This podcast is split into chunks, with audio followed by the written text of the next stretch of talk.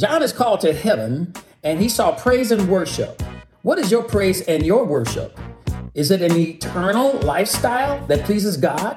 After all, according to Revelation 4 and 11, we are told that we were created to praise and to worship God. This is Apostle Charles of Charles George Missions and And this is Stephanie Wright. Hello, everyone. Welcome to episode eight in our series, Revelation Expectations. And the title of today's message is John is Called to Heaven. We are going to the throne and to the one who has authority and power for what is from the beginning, for what is now, and for what will be. We are reminded to be ready in Revelation chapter 1, verse 3 for the time is at hand. The book of Revelation is about Jesus and how he delays his return because he loves us. If you do not know Jesus as your Lord and Savior, now would be a good time to get to know him and to give your life to him. As a reminder, we finished the first three chapters covering the seven churches that Jesus sent messages to through John. Chapters 2 and 3 are not only for the historical churches, but they are for us to take a close look at our relationship with Jesus because we are now moving to the seat of authority and power. This is where the power will proceed from to do what must be done, which we will learn about in chapters 5 through 18. I'm going to start out with verse 1 in chapter 4 of Revelation.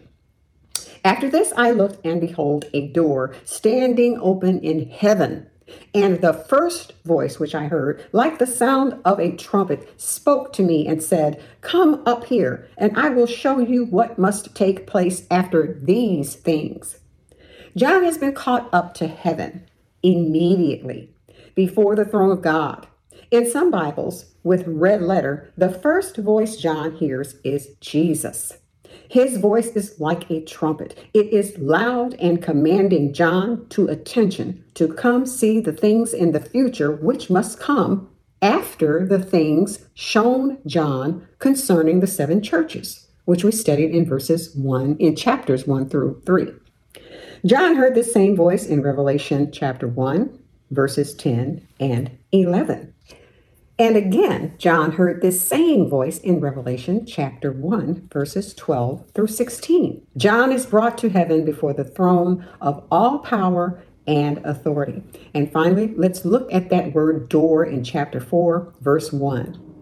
We are reminded that Jesus is the door. He was the door to heaven for John, and he is the door to heaven for all who receive him. John chapter 10, verse 9.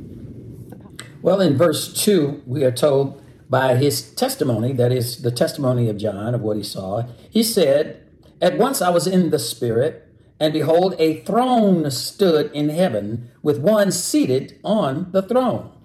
So we see here that John had to be in the Spirit in order to be invited into the throne room of God where God is dwelling and is supreme.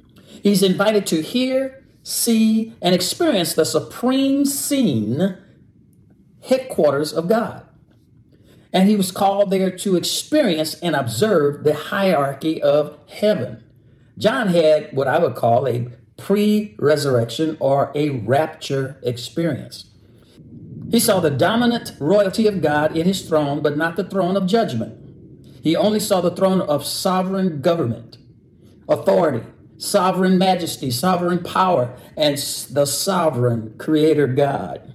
According to Colossians, the first chapter, verses 16 and 17, we are going to paraphrase this. We see it is written The sovereign God creator is before all, before all things, and all things in him are held together because all things were created in heaven and on earth, visible and invisible. Whether they are thrones or other thrones or dominions or rulers authorities. All were created through him for him. Now, what I did was read those verses in reverse. I read 17 and then I read 16. Go back and read that word. Therefore, God's sovereign elements are discovered by John in heaven as it's supposed to be on earth. Thank you, Charles. Now, in verse 3, it reads, And he who sat there appeared like a jasper stone and a sardius stone. And encircling the throne, there was a rainbow that looked like emerald. There are many interpretations of what these stones represented. The Amplified Bible says these stones represent royalty. Matthew Henry Commentary says the jasper is a transparent stone that reflects a variety of vivid, bright colors. I see these stones as showing God's majesty, supremacy, as well as royalty. The rainbow represents a covenant, as in the covenant with Noah after the flood, that the world would not be destroyed by rain and flood. The rainbow also represents life and hope, the same life and hope we have in Christ through his resurrection and our resurrection to new life through him.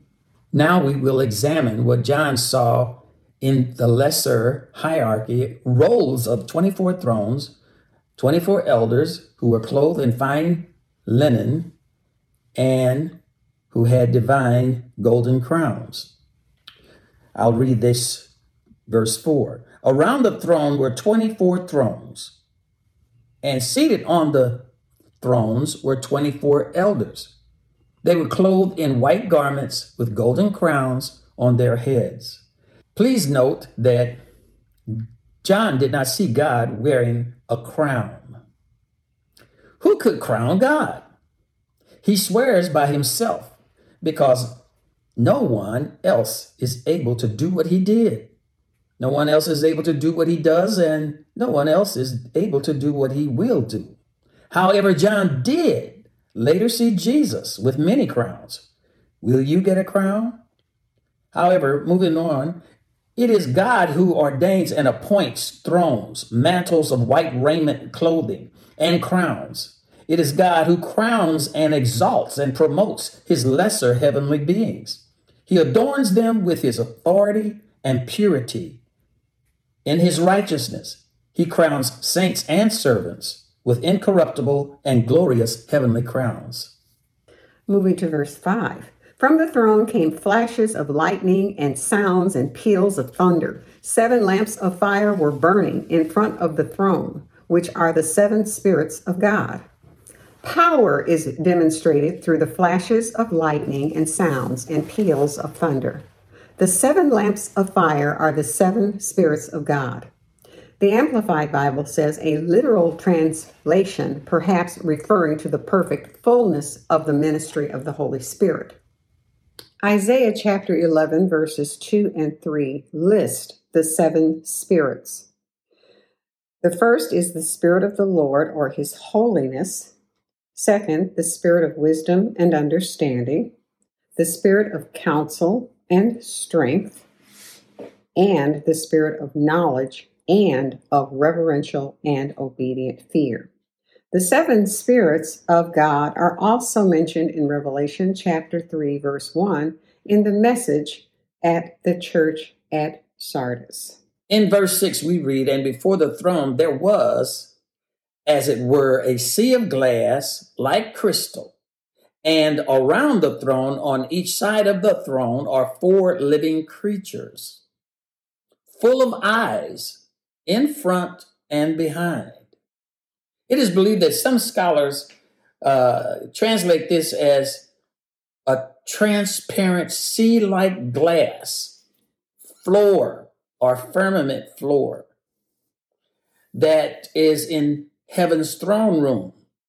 We should note that God on the throne radiates brightly as jasper and sardis. Stephanie read that already.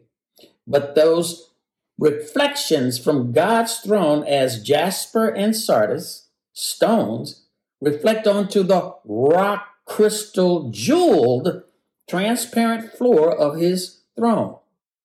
It just seems quite apparent. And John saw four unusual and unique creatures or cherubim.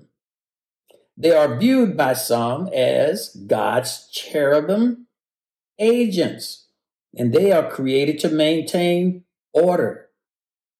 They are God's security forceful angels that replicate God's omniscience because of their many eyes and they participate in worship with the 24 elders. And you can see that in Revelation 5, verse 8. And they do this with harps and administer prayers of the saints by filling the prayer vials with heavenly incense. They may be lesser, but they do a great work in heaven. Their wings define their ability to minister movements as moved by the Holy Spirit. Okay, moving to verse 7. The first living creature was like a lion, the second creature like an ox, the third creature had the face of a man, and the fourth creature was like a flying eagle. Some interpret these creatures as cherubim, as Apostle Charles has already related, and each cherubim has the face of the lion, ox, man, and eagle. Cherubim are not cute little chubby angels. They are described here as having animal like features and wings. Cherubim were charged with protecting entry into the Garden of Eden. Genesis 3, verse 24.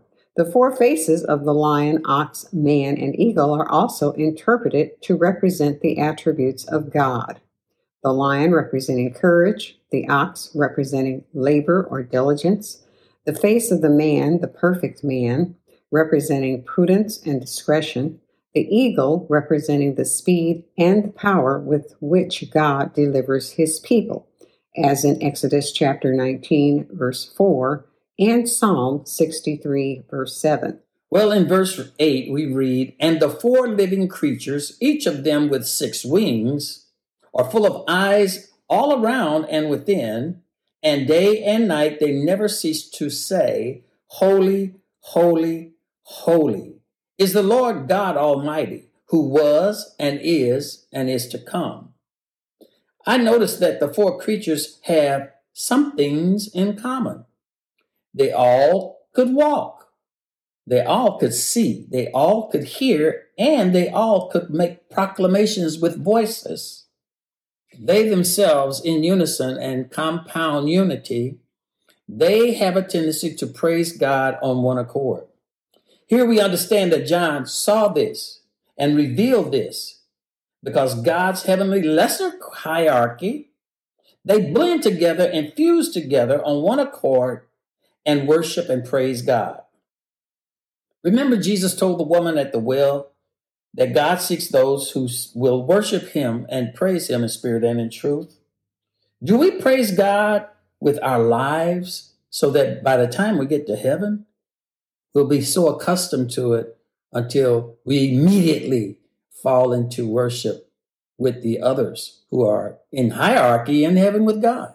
Moving on to verses 9 and 10. Whenever the living creatures give glory and honor and thanksgiving to him who sits on the throne, to him who lives forever and ever, the 24 elders fall down before him who sits on the throne, and they worship him who lives forever and ever, and they throw down their crowns before the throne, saying, and Apostle Charles will cover this next verse. Yes. What does it say? It says there, Worthy are you, O Lord and God, to receive glory and honor and power, for you created all things, and by your will they existed and were created.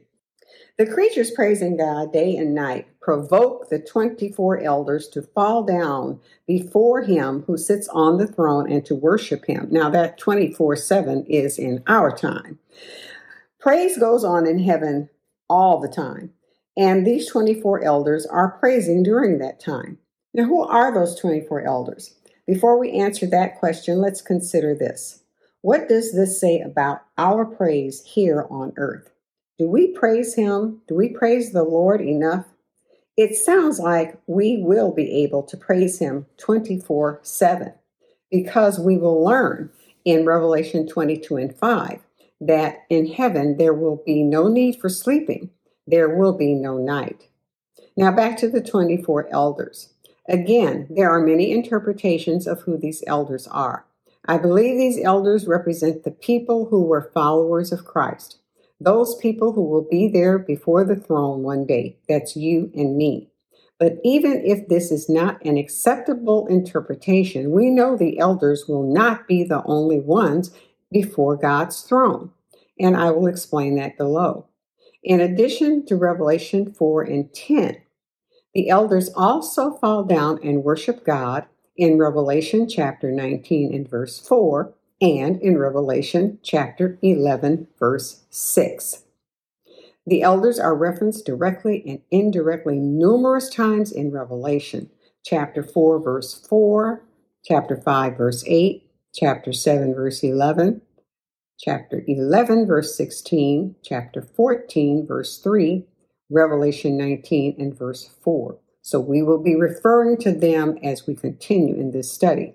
Revelation 20 and verse 4a says, Then I saw thrones, and they sat on them and judgment was given by them. So these elders are judges.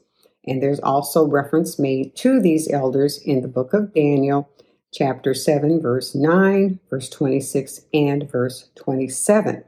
Verse 27 says, The books opened, and finally the kingdom was given to the saints of God.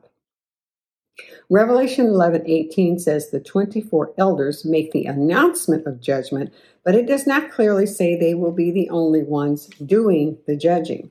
1 Corinthians chapter 6 verses 2 and 3 says the saints shall judge the world and angels. Jude chapter 1 verses 14 and 15 says the Lord will come with 10,000 of his saints and execute judgment on all. And 1 Thessalonians 3:13 says he will come to judgment with all his saints. We also know the 24 elders are not the only ones to sit on the throne, for Jesus says to the church of Laodicea, He will grant the overcomer to sit beside me on the throne. Finally, the crowns they wore were won from running the race in this life for Christ. 1 Corinthians chapter 9 verses 24 through 27 and 2 Timothy chapter 4 verses 7 8.